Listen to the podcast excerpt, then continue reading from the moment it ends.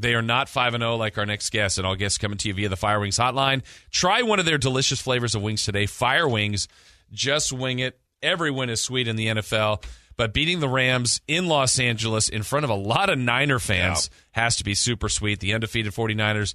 Arik Armstead joining us again. Arik, congratulations on the win, and did it feel a little bit like a home game yesterday?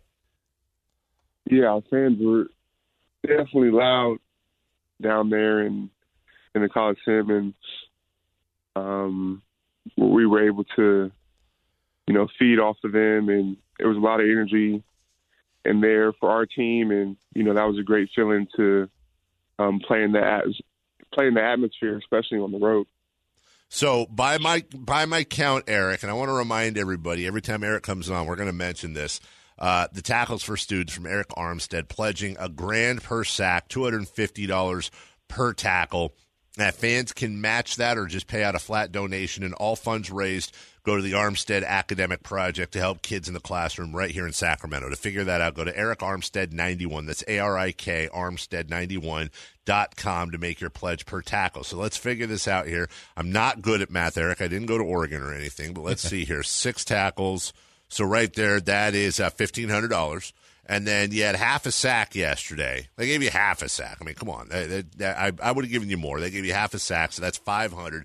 So what are we at? We're at two grand. Man, I, did you even – you actually had to pay to play yesterday, I think, with all this money you're giving out, but it's for a great cause. Yeah, for sure. Um, you know, it's a win-win for me to be able to go out there and play well, put up good numbers, and also give back to my community. So – Um, it's all positive, and, you know, I'm going to try to keep it going, and I would definitely love everyone to get involved and try to pledge um, at least something, whatever they can. Um, all the money's going back to our community and trying to educate our students. So, Arik, about the adjustments in game, obviously the Rams are a very good offense. They go down the opening drive and score on you guys. After that, I think the next eight drives, you guys gave up forty-eight yards and no points. What was different from drive one to really the rest of the game when you guys just dominated them defensively? Well, we just needed to settle into the game. Um, you know, they're a good team, so we knew they were going to get something. And they kind of came out in the game and uh, kind of punched us in the mouth from the jump. But, you know, we weren't too phased. We knew we just had to settle in, play how we knew how to play, um, make some slight adjustments, and keep fighting and go out there and keep attacking and uh, just be relentless and play with effort and um, play with violence and everything to take care of itself. So I'm going to say something here that I know is completely wrong, Arik, but after the Rams marched down and got that first score, it, it, going back, if I didn't know what the Rams were and I didn't know what the Niners were before this season, I would say it was it, it looked easy for you guys. Now, I know it wasn't easy, and I know that I know you guys had to do a lot of things defensively. Do, is it a bit of a different system when you're going up against Sean McVay because he has so many rabbits in his hat, or was he a little muted because of some of their injuries? Did you guys still have to be on your toes constantly because of him? Yeah, for sure. You know, they still had uh, great players out there. Um You know, they're missing Todd, who's a great player and definitely dynamic and changes what they do. You know, ho- hopefully he can come back soon and uh, get healthy. Um, but, you know, they definitely still bring some challenges that you have to plan for and have to attack. I wonder, we know that sometimes offense can get contagious when a running back gets going, a receiver, a quarterback, kind of a rhythm. Is there a sense of rhythm, too, and energy that you guys felt defensively? I mean, between your defensive coordinator on the sideline when uh, you get a sack or Thomas got a sack yesterday, Dee Ford, it, do you guys feel like that sense of momentum and energy that you, you really started to pick up some momentum on defense? Yeah, it's uh, it's contagious. You know, everybody's flying around, making plays, um, wanting to be a part of it. You know, we're all hungry to make plays, and but we're doing we're all out there doing it together. And when everybody can get involved, and when you play fast, play relentless, it's a lot of fun, um, you know, what you can do out there on, on the field. Well, Jason kind of alluded to it. I was so entertained by Rob Saleh yesterday, and I think you guys had In fact, I know you had more fourth down stops on the Rams than they had third down conversions. And every time you guys stopped them on fourth down, that cam- I don't know if you had a chance to look at the broadcast yet, Arik, but every time you guys stopped them on fourth down, the camera focused on Robert Saleh, and he was just doing the, like, "Are you, do you even lift, bro?" Like, flex, and just screaming at the guys and pounding people's helmets and all that. It, it has to fire you up so much, and you have to be so happy for him as well. Yeah, for sure. I'm definitely happy for Coach, and he definitely gets us fired up out there. You know, he's a leader of our defense, and, uh, you know, when he's fired up and our coaching staff is fired up and excited, and uh, that definitely gets us going even more. And when you're coming to the sideline, everybody jumping around, um, you know, it's definitely a great feeling that you're just trying to keep going. So, Arik, how do you guys balance what you've had, success? I mean, five and oh, only one in the N F C. You guys should feel like you're good, but not being overconfident. How do you guys balance that and staying hungry every week? Uh, really haven't done, you know, much of anything um, yet. You know, five and oh, it's been a great start, but, you know, we have big, big goals for our team and where we think we can go, and, um you know, we got to continue to take it day by day and game by game and go out there and execute and play as hard as we can. You know, I want, one of the great things about having you on is that you can break down a lot of things uh, other people may not see. On paper, had you told me, Arik, on Saturday uh, that Nick Bosa would have one tackle and then zeros across the board, I, I, I'd be thinking, uh-oh, we're, we're, we're in trouble here. Would you mind talking a little bit about what Nick does and what Nick did yesterday Uh, that doesn't necessarily show up in the box score? Yeah, what you do, what you do as a defensive lineman doesn't al- always show up in the box score, you know, in terms of, you know, sacks or stats. You know, it's all about being disruptive, um, causing havoc. And, you know, in, in some games, you know, you necessarily play well and um, you don't necessarily – you know, have those big numbers, but you, you played a good game. You're disruptive.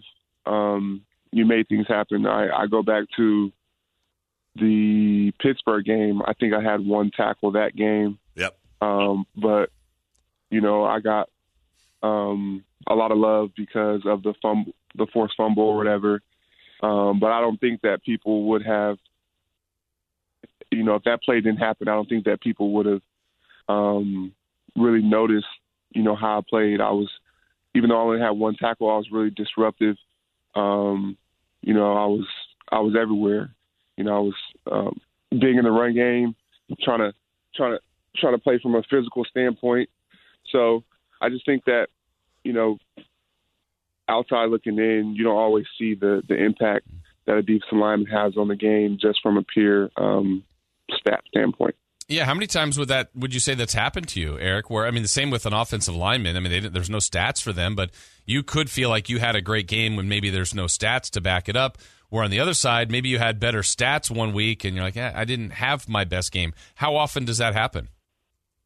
Uh, it, it can it can happen a lot. You know, um, you can go out there and, you know, get a sack or two, but on all the other forty plays, you know, you're getting pancaked and, you know, doing all and, and playing bad ball. So it's all relative.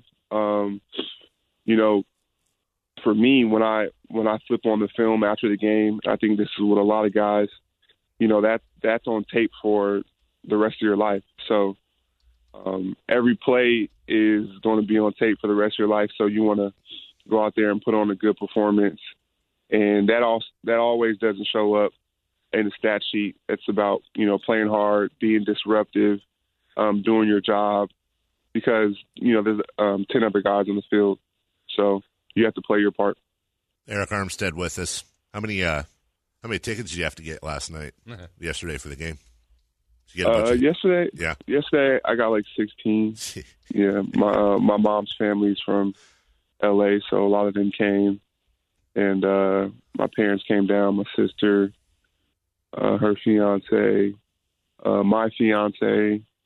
So we had a we had a lot of fun. Well, and you, you get, you know, we don't, uh, we usually stick to football here, but the th- thing people don't realize, Arik's got a, his whole family uh, is involved in everything. Now, correct me if I'm wrong, but I mean, we know your dad trains like everybody to the hoop uh, basketball training as well. I think he, uh, Eric Minka, Pinheiro, a bunch of those guys. Doesn't Kowalski work out with him as well? I, I, I mean, th- this is something you've known since you were a little boy.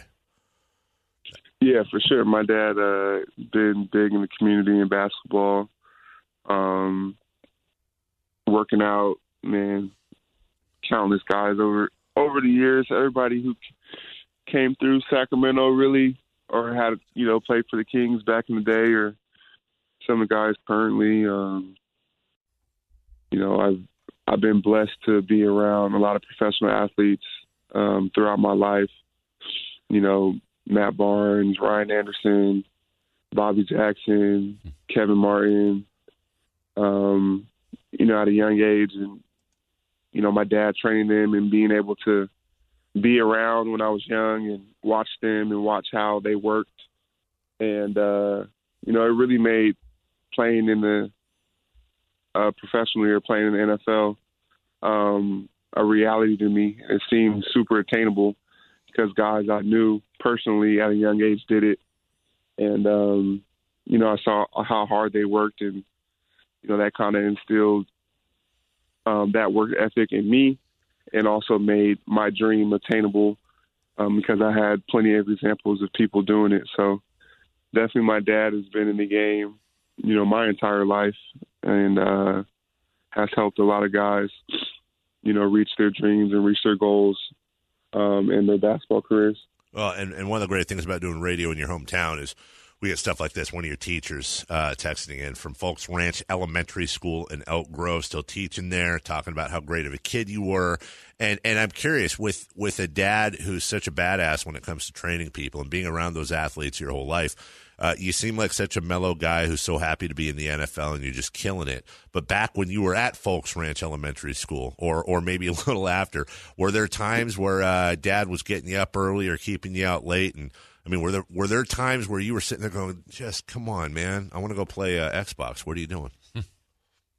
Oh, yeah, there's definitely those times. But I feel like my dad, my dad kind of, he uh, he was there and um, super supportive, and, like, you know, wanted us to instill these things into us. But at, at a certain age, it was it kind of became on us.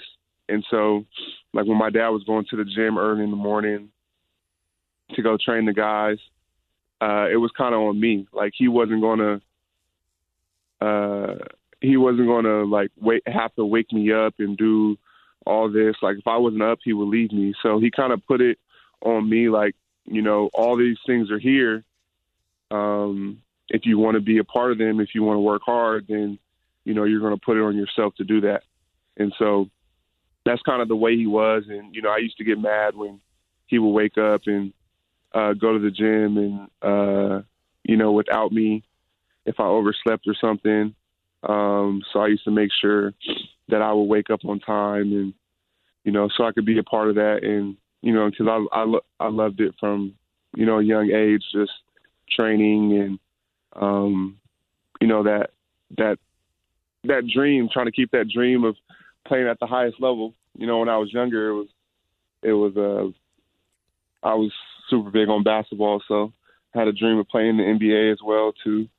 And then I got into football, and, you know, my, uh, had the same dream of playing in the N F L. So you played a minute at Oregon, didn't you? Didn't you play a game at Oregon at least? I thought. Yeah. I, I yeah. played in one game. I one mean, game. Hey, that's yeah. D one basketball, yeah, dude, is. At Oregon. That's not like, oh, you only played one game. I mean, and, and honestly, I'm sure you weren't as big back then as you are now, but I've I've been next to you, and uh, imagining you play basketball and the quickness and agility you have to have, that that's that's pretty scary, dude. Yeah, I think, uh, you know, a lot of the basketball training I had throughout my life definitely has helped me on the football field, just being athletic, and um. they kind of go hand in hand. Um, so definitely it's helped me a lot. Yeah. Well, and speaking of Oregon, big showdown this week. You guys got uh, one of your rivals, Washington. You're up to number twelve. Uh, how do you think about the Ducks uh, fate the rest of this year? Man, the Ducks are gonna. The Ducks are doing well. Um, you know, I love turning on the games and watching them and hoping they do well. They play. Uh, you mentioned Washington. Um, you know, my uh, one of my good friends, my brother, really, Shaq Thompson, went to Washington. Yep. And that reminds me of all the, the battles we had and going back and forth.